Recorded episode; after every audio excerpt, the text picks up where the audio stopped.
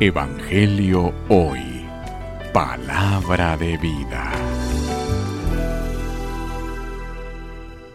Lectura del Santo Evangelio según San Mateo. Gloria a ti, Señor. En aquel tiempo Jesús tomó consigo a Pedro, a Santiago y a Juan, el hermano de éste, y los hizo subir a solas a un monte elevado. Ahí se transfiguró en su presencia. Su rostro se puso parcialmente como el sol y sus vestiduras se volvieron blancas como la nieve. De pronto aparecieron ante ellos Moisés y Elías conversando con Jesús.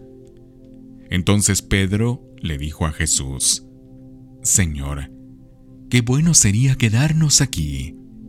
Si quieres, haremos aquí tres chozas una para ti, otra para Moisés y otra para Elías. Cuando aún estaba hablando, una nube luminosa lo cubrió y de ella salió una voz que decía, Este es mi Hijo muy amado, en quien tengo puestas mis complacencias. Escúchenlo. Al oír esto, los discípulos cayeron rostro en tierra, llenos de gran temor. Jesús se acercó a ellos, los tocó y les dijo, Levántense y no teman. Alzando entonces los ojos, ya no vieron a nadie más que a Jesús. Mientras bajaban del monte, Jesús desordenó, no le cuenten a nadie lo que han visto, hasta que el Hijo del Hombre haya resucitado de entre los muertos.